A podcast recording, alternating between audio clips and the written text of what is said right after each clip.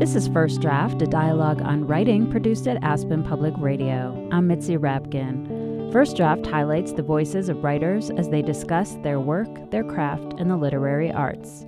My guest who joined me via Skype is Anna Quindlen, journalist and author whose work has appeared in fiction, nonfiction, and self help bestseller lists. She won the Pulitzer Prize for her columns at the New York Times. Quindlen's book, A Short Guide to a Happy Life, has sold more than a million copies.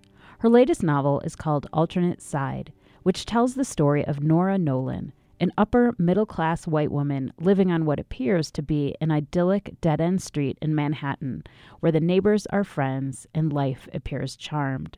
But after a terrible incident takes place on her block, the cracks in Nora's life start to reveal themselves with greater clarity. We began the discussion with Quindlen sharing about how ideas for novels come to her. I never approach a novel or the genesis of a novel in terms of topics. Um, it's it's always about character for me, um, and uh, that usually starts to happen when I'm about three quarters of the way through uh, the book I'm working on, and I'm seeing the light at the end of the tunnel. I start to begin to get rumblings of another character, another set of situations. Frequently, for one reason or another, they grow into novels that have some sort of a theme or topic to them. But I always begin um, with my protagonist. So the genesis of Alternate Side would be a moment when I started to think about this woman named Nora Nolan, who'd been in the city since she graduated from college and, and loves it here. And over five or six months during which I'm finishing the book before um, and getting it ready for publication, I start to flesh her out in my mind. Most of this takes place while I'm running along the Hudson River, cooking things that take a long time to cook, um, doing things that don't look like writing um, but are composition. And so um, I begin to know what her birth order is, which is very important to me, what she does for a living, who she's married to, how many kids she has. And it's when things start to reach a kind of a critical mass, when I not only know a lot about my protagonist, but about the solar system of friends and family that surround her. And I start to think about them interacting with each other in a way that that means I'm that means I'm hearing voices in my head, which is true, um, that I finally start to sit down and write. So let's talk about Nora Nolan. She is, I would say, upper middle class. She lives on a very special street in Manhattan that is a dead end. So it almost, there's almost like maybe a suburban small town feel to her neighborhood. She has twin children. She's married um, to Charlie let's talk a little bit about who she is and uh, and what you wanted to explore about her. Well, one of the things that made this book somewhat easier than some of the others is um, that I really like Nora. I think she's a genuinely good person, um, but she's no plaster saint. Um, you know, she has her little quirks and foibles, and um, and she's always sort of running to keep up um, with the kind of varied life she has. But I could easily um, picture being her friend um, because she's she's really decent. She wants to do the right thing. Sometimes she's really addled about what the right thing is, um, but she wants to do it. She has a job that on paper seems important and significant and which she thinks is vaguely silly. Um, she is the president of something called the Museum of Jewelry, um, started by a very rich woman in New York with her own jewelry collection, held in contempt by other art institutions, and doing incredibly well. And she's she's been successful despite the fact that she doesn't have that push push in her soul that so many other people she knows have um, her husband has been successful too but in a city like new york success is relative and while he's done very well climbing to the high middle he isn't the kind of master of the universe that he hoped he would be. And that's created a certain tension in their household at this moment with Nora in her late 40s and Charlie in his early 50s. Setting and, and the plot are, in a way, they're inseparable because they live in this very special neighborhood that dead ends. It's really a, a tale. It's a tale of a marriage and Nora's story, but it's also a tale of a neighborhood and and what is it like when you are so intimate with your neighbors who have sort of these private selves and public selves. You know, some of the neighbors are judges or therapists, but then they see each other in their pajamas walking their dogs. And um, the dynamics of a neighborhood are always so interesting because you, you can see into each other's lives in a way that maybe you don't even see into some of your friends' lives or your coworkers' lives. So, what fascinated you about sort of the neighborhood as as setting and plot? Well, first of all, one of the things that I found kind of thrilling um, while I've been on book tour is the number of people who live in areas completely different from New York City, which of course is where Alternate Side is set, who have said to me, This is my neighborhood. I live in a suburban cul de sac, and this is my neighborhood. Or I live in Philadelphia or Boston, and this is my neighborhood. Uh, for me, the great beauty of reading um, is that every time we read a book, we almost always conclude that human beings, ourselves included, are more alike than we are different. And so to have people say this to me when New York is such a powerful character, really, in the book, um, was pretty exciting. But I think in every novel I've written, there's a kind of a bell jar atmosphere that I try to create, whether it's in a small town um, or a household where the the action of the book is taking place as it does in in one true thing or every last one I like that idea of looking at a bigger story within a microcosm. And and to some extent the dead end block on which Nora and Charlie live is just another kind of microcosm for me. You're listening to First Draft, a dialogue on writing produced at Aspen Public Radio. I'm Mitzi Rapkin. My guest who joined me via Skype is Anna Quindlen, best-selling author of fiction, nonfiction, and self-help. Her latest novel is called Alternate Side. And New York, I believe, as you said, is is such a character in there. It's it's that the the smallness of the neighborhood is true. It could be anywhere, but the backdrop of New York adds this tension because Nora loves it and Charlie wants to leave, and you bring in some issues of New York, uh, mainly you know parking and how hard parking is, and how people try to game the system by parking on one side and parking on the other side. Basically, the incidences and around the book happen because there's an empty lot in this neighborhood and they get to park there but there's you know this the person who's really annoying in the neighborhood who wants to make sure people park right and they have to pay can you just talk about your experience parking in New York and, and adding this? I don't park in New York. It's a miracle I have a driver's license because parallel parking is my bête noire. Um, my husband handles the car aspects of New York. My idea of parking in New York is walking up two blocks, getting on the subway, and parking my butt on a subway seat. But uh, I mean, the reason that that the whole parking aspect is is in the book is because it's a metaphor for power and control, and it's a metaphor for power and control among the men. One of the alternate sides, and the title works in many different ways. One of the alternate sides on the block is is the difference between how men see things and how women see things.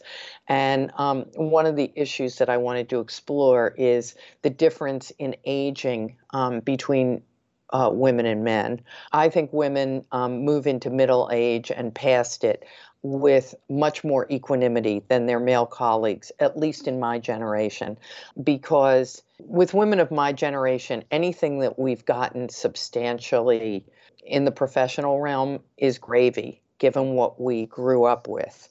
Um, for men, um, there comes that moment when they realize that this might be as far as they're going to go. And one of the ways they play out that kind of frustration and that lack of power and control is by a variety of little things. And one of them in this uh, in this novel is um, who gets to park where and who's blocking the entrance to the lot. Something that seems so insignificant, and yet um, when your life is filled with frustrations, takes on a, a kind of an outsized space in your life.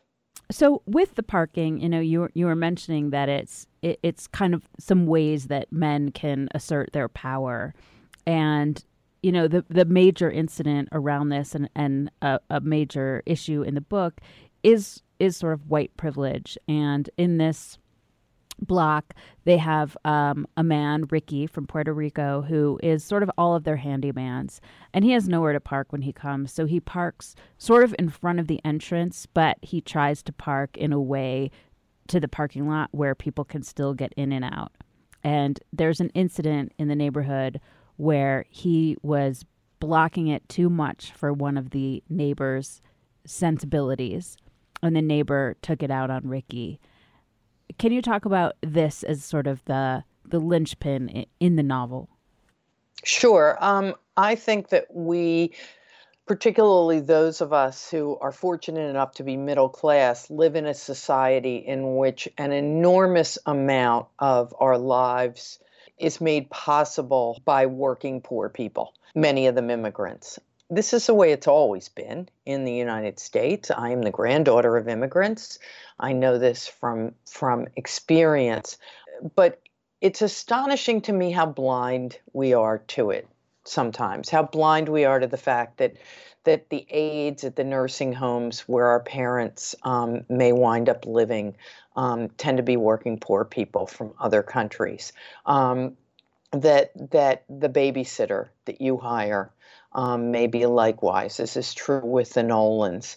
And I think that there's often, on the part of people, a failure to recognize those people as as human beings. Or in, no, in Nora's case, the idea that they're human beings, but that somehow she should have a friendly relationship with people who she's paying to do certain tasks that inevitably distances um, them from her. Um, she's a little naive about about the relationship she has both with Ricky and with Charity, who um, takes care of their house and used to take care of their kids. So, what I often see in terms of the interplay is either people who treat the people that make their lives possible like furniture or people who are unrealistically friendly.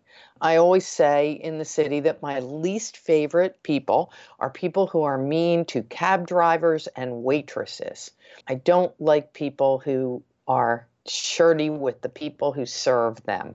And I think on the block, the people who do this are not only people who sometimes are seen as part of the furniture, they're people who really know these people on the block. This is not not like a waitress who gives you a grilled cheese sandwich and moves on to someone else while you leave the restaurant.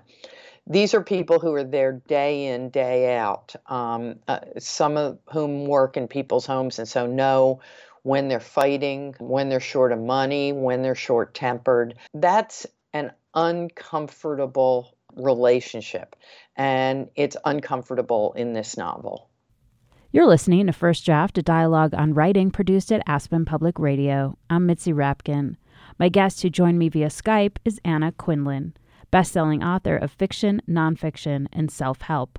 Her latest novel is called Alternate Side. Nora's definitely in the camp where she is kind to them. She's overly kind to them.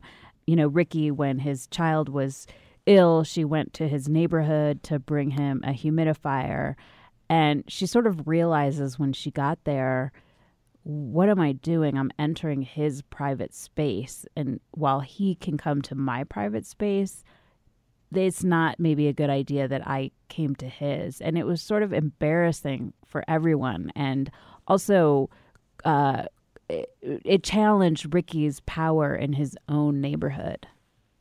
It's absolutely true. I mean, the difference between the two of them is that Nora has invited Ricky into her private space and pays him for inhabiting it. He hasn't asked her to come to his neighborhood, and eh, she wouldn't just drop in on a business associate unannounced and uninvited. And yet, there's something about the intimacy of the, the a kind of a spurious intimacy of these relationships that makes her feel like she can do this until she's done it, at which point she realizes she's made a terrible error in judgment. And she can't really go back from that. So in a way, I think as the book continues, it it sort of deepens maybe her her white guilt and her need to defend Ricky when things go bad in the neighborhood. And I'm wondering about the process of writing fiction as commentary. I mean, this, I, I'm not saying that this is a commentary, but it includes commentary on, on, you know, the, the people who do serve us and the, the issues you were talking about with the poor working who serve the wealthier. So how do you sort of think about something that you want to make a comment on and still make it engaging in fiction?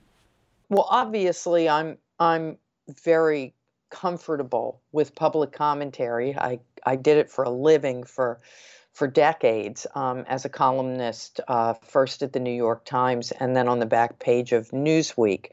But I never, in a novel, wanted to feel grafted on.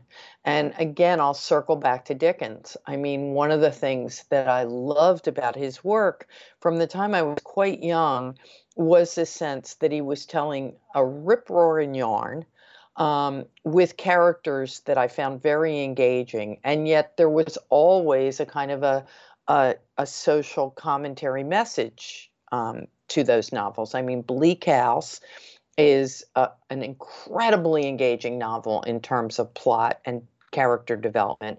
At the same time that it's about the the absurdity of the 19th century British legal system, which, by the way, is is not very different from the absurdity of the 21st century American legal system, which is one of many reasons why the book endures.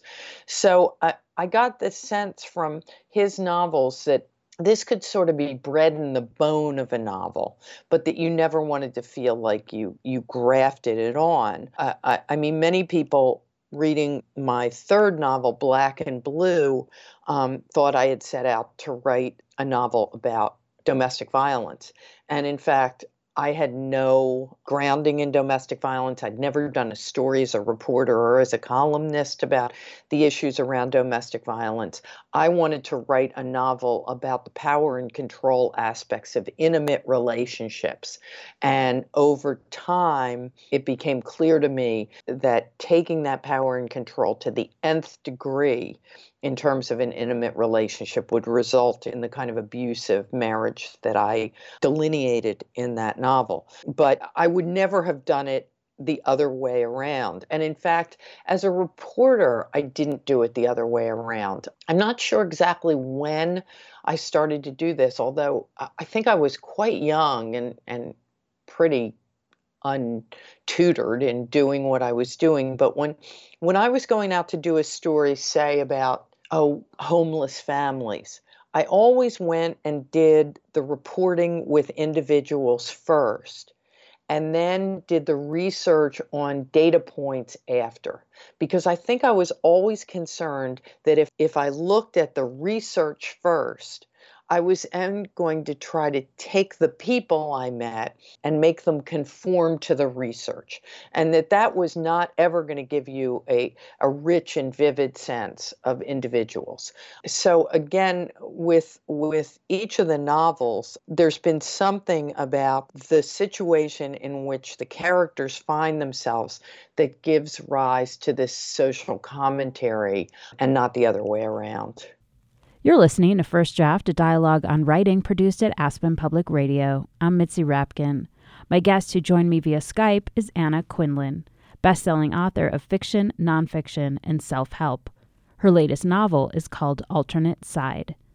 So one of the things that I took away from the book, probably more than anything, and and I guess that's the joy of of being a writer and a reader is that you just never know what people will take out. But as the sense of impermanence that you know everything was impermanent. You you had a line in there where um, they were talking about the house, and there was an idea that a house belongs to you. But when you think about a really old house in New York and the number of people that will live there, it's like you're just passing through. The same thing with with jobs and and marriages in the book and these neighborhood relationship was that everything changed. And I'm wondering if if you were thinking about that or if that's just um, something that I took out of it. No, it's something I think about all the time. In fact, I'm working on a commencement speech right now that's going to include some of these thoughts because I think that, you know, one of America's favorite words for decades was closure. We need closure on that. And it gives you the false impression that sort of things get set, right? You have a checklist. It's like college, job, marriage, kids. And anybody who is actually alive will tell you that this is preposterous. You know, I mean, you get a job and then you don't like it and you move on to another job or you get a job and then you're downsized and you look for another job and and then your other job is in a different town so the house that you thought was the house becomes the first house and you move on and boy if you have kids and you think they're going to stay the same, have I got a message for you? So, the only way that you can really be comfortable in your life is to understand that things are constantly going to morph and change and this this thirst for closure i think has been pernicious in that it gives people the impression that if you're doing it right you nail things down first of all, it's not true. And second of all, it's not really satisfactory. I mean, why in the world would I have the same life at 65 that I had when I was 25? Some of the things are the same. I'm still married to the same person that I married then. Um, I, I live in New York City, which is the city that I love, but so much changes um, in in terms of your work, in terms of your life, and in ways that are that can be kind of glorious. Um, I mean, rolling with the punches is the name of the game. The other idea of impermanence that I think sort of fits with that theme is the idea that you your whole life that you have can unravel in one night. And not necessarily it, it, it's like the realization happens in one night. And and that's something that happened to to Nora was that she realized that she was in this marriage and things were going along. But then all of a sudden if she looked at it differently it had a whole different reality. Well i do think that there are moments in our lives that knock the status quo off of its axis sometimes it's when someone we love dies. Sometimes it's when one of our kids has a terrible problem or there's a job loss. Um, the, you know, you're tootling along and your life has been a certain way for a long time. And then, you know, it gets, it gets knocked askew um, by something that happens. And sometimes it's, it's a not quite that significant moment, but that exposes the fault lines. Um, when someone says or does something that that makes you think, "Huh, this is this is not what I think it is," and and this novel is set in a moment in which that happens, not only for Nora and Charlie, but for a lot of their friends and neighbors. Right. It was, you know, this incident with Ricky in the neighborhood sort of did make their life unravel. But it always makes me think about, you know, what what kind of awareness are we living with when we think everything's okay and then one small thing knocks it off balance. And maybe that's just the way that life is and that we need we need that or we just kind of go crazy every day because nothing is everything feels unmoored but I think it's it's always such a fascinating concept to think about to try to trace back that unraveling to a certain incident and and how how time sort of fits into that i'm actually more interested in the raveling in the first place so i'm i'm always interested in the concept of if you'd zigged instead of you'd zagged. I think sometimes about the fact that, you know, I, I, I was barely sentient when I made my college choice. Um, but I made my college choice and I wound up in New York City, which changed everything for me. And at college, I wound up meeting the person to whom I've been married for 40 years and who is the father of my children. So that changed everything for me. And some every once in a while I think, what if I'd gone to Cornell? you know? Um, so there are these moments that sort of are responsible for the through lines and the seams in your life that are so haphazard and could have so gone the other way. And I'm I, am i am always mesmerized by that. You're listening to First Draft, a dialogue on writing produced at Aspen Public Radio. I'm Mitzi Rapkin. My guest who joined me via Skype is Anna Quindlen, best-selling author of fiction, nonfiction, and self-help. Her latest novel is called Alternate Side. Well, time also plays in with New York. You know, we were talking about New York as a character, and I think uh, Nora was reflecting at one point that New York was better when it was worse, meaning when she had first moved here and it was dirtier and more dangerous. And over time, um, New York changes. And one of the things that to me sort of represented a, more uh, affluent New York all around was you had this character named Phil and he hung out by where Nora worked at the jewelry museum. And he was kind of a fake homeless guy. And I'm wondering if you could talk about Phil's character. Yeah, you know, I, I find writing novels um, very challenging. Um, I face every day with great trepidation. And so I try to do something with every book that will make my life a little easier. And some of it has to do with having fun. And I must say, I really, really liked Phil. Um, you don't entirely know what Phil's deal is because Nora doesn't know what his deal is and he's not giving a whole lot away. He's a little bit like the Dalai Lama of the pavement. He just comes out with these these utterances. Um, and and I really just got a huge kick out of his relationship with Nora because part of it goes to what we were discussing before that some of his attitude towards Nora is you need to breathe, you need to slow down, you need to chill out. Um, and and there's nobody in her life um, saying that. In part because she's in New York City, where you know, to the extent that anybody says you need to breathe, it's because you haven't really breathed in years.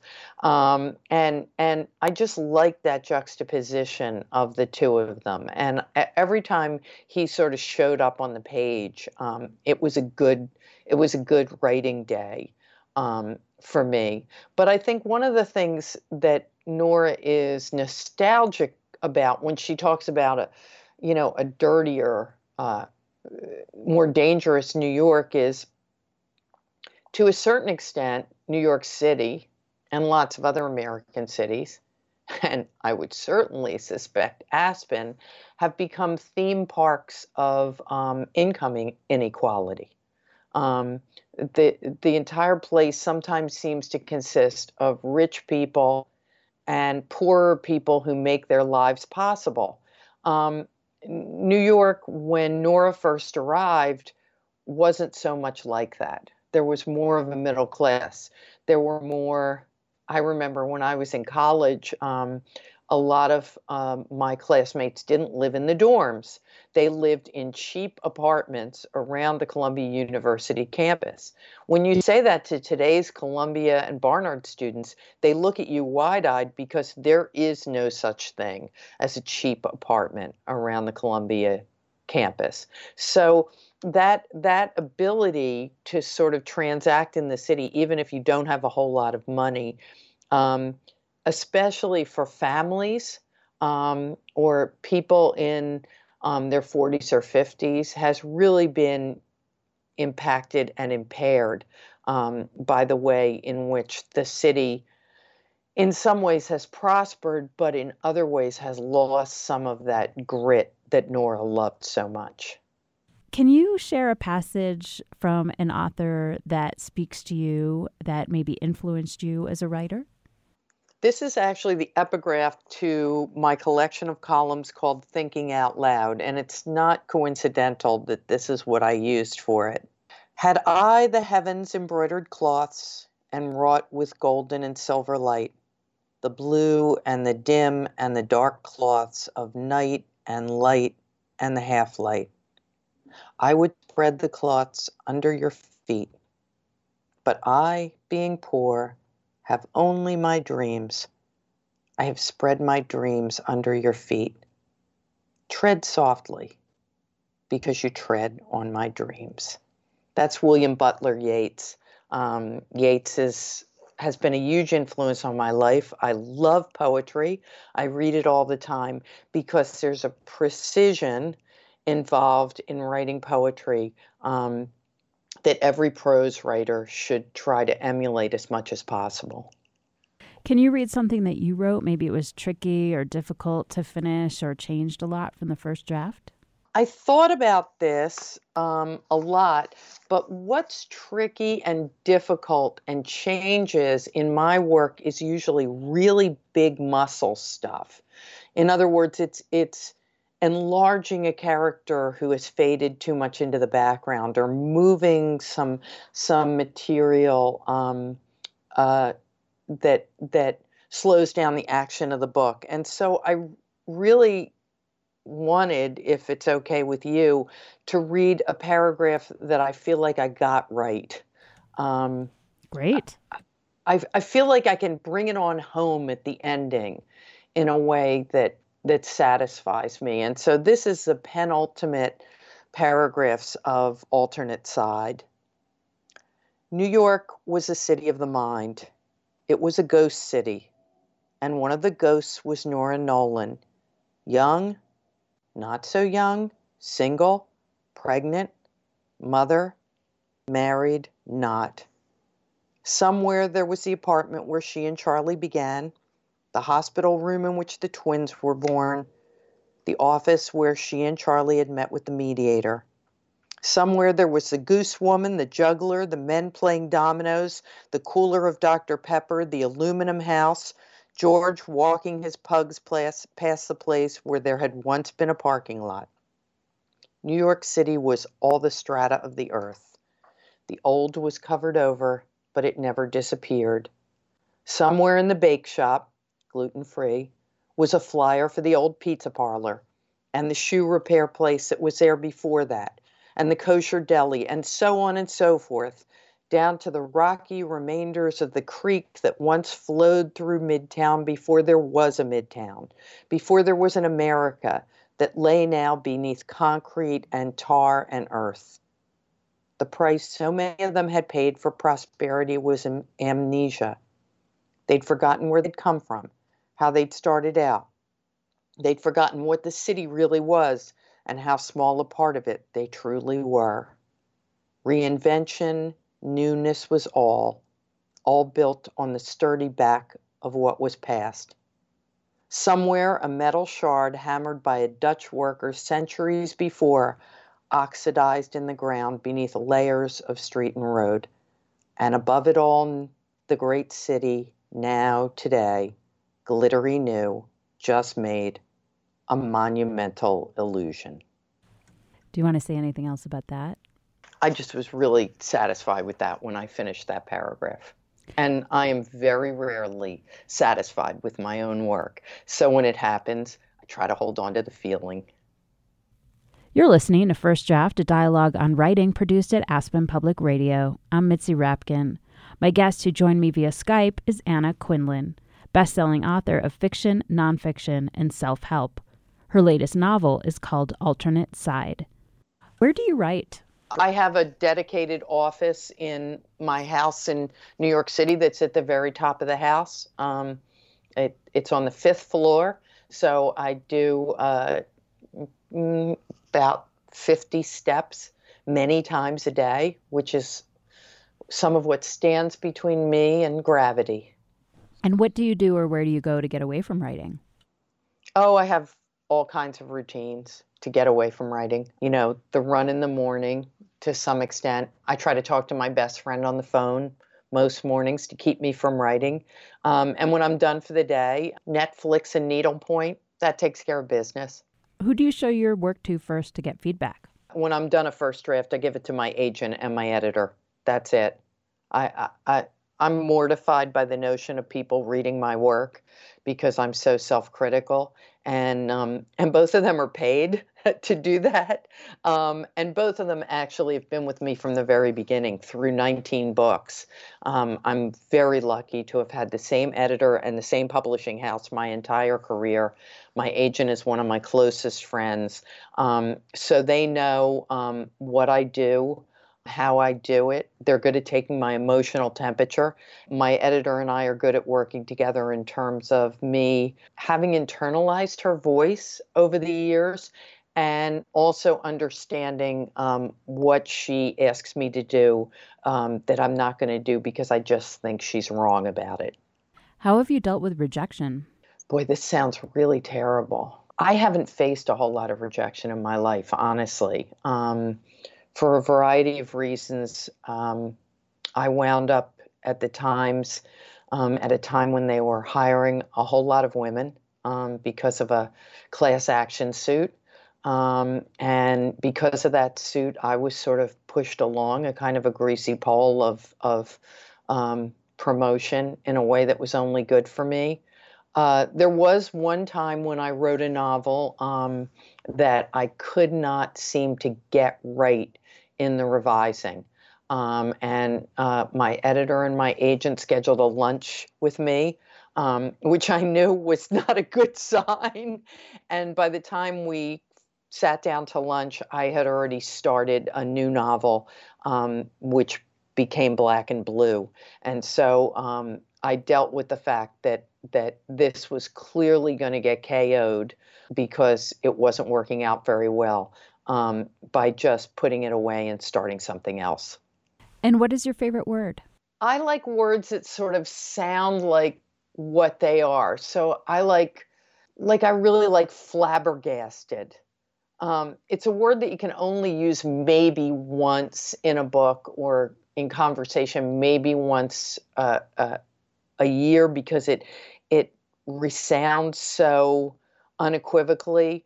But it, it, words like that, flabbergast or perplex or kerfuffle, um, they they just they just all make me happy because they kind of amuse me. You've been listening to First Draft, a dialogue on writing produced at Aspen Public Radio. My guest who joined me via Skype was Anna Quindlen, best-selling author of fiction, nonfiction, and self-help. Her latest novel is called Alternate Side. You can follow First Draft on Facebook. Just look for First Draft, a dialogue on writing, and click like, and on Twitter at First Draft APR. You can email me at firstdraftwriters at gmail.com. The theme music for First Draft was produced and performed by Murph Mahaffey. I'm Mitzi Rapkin. Thanks for listening.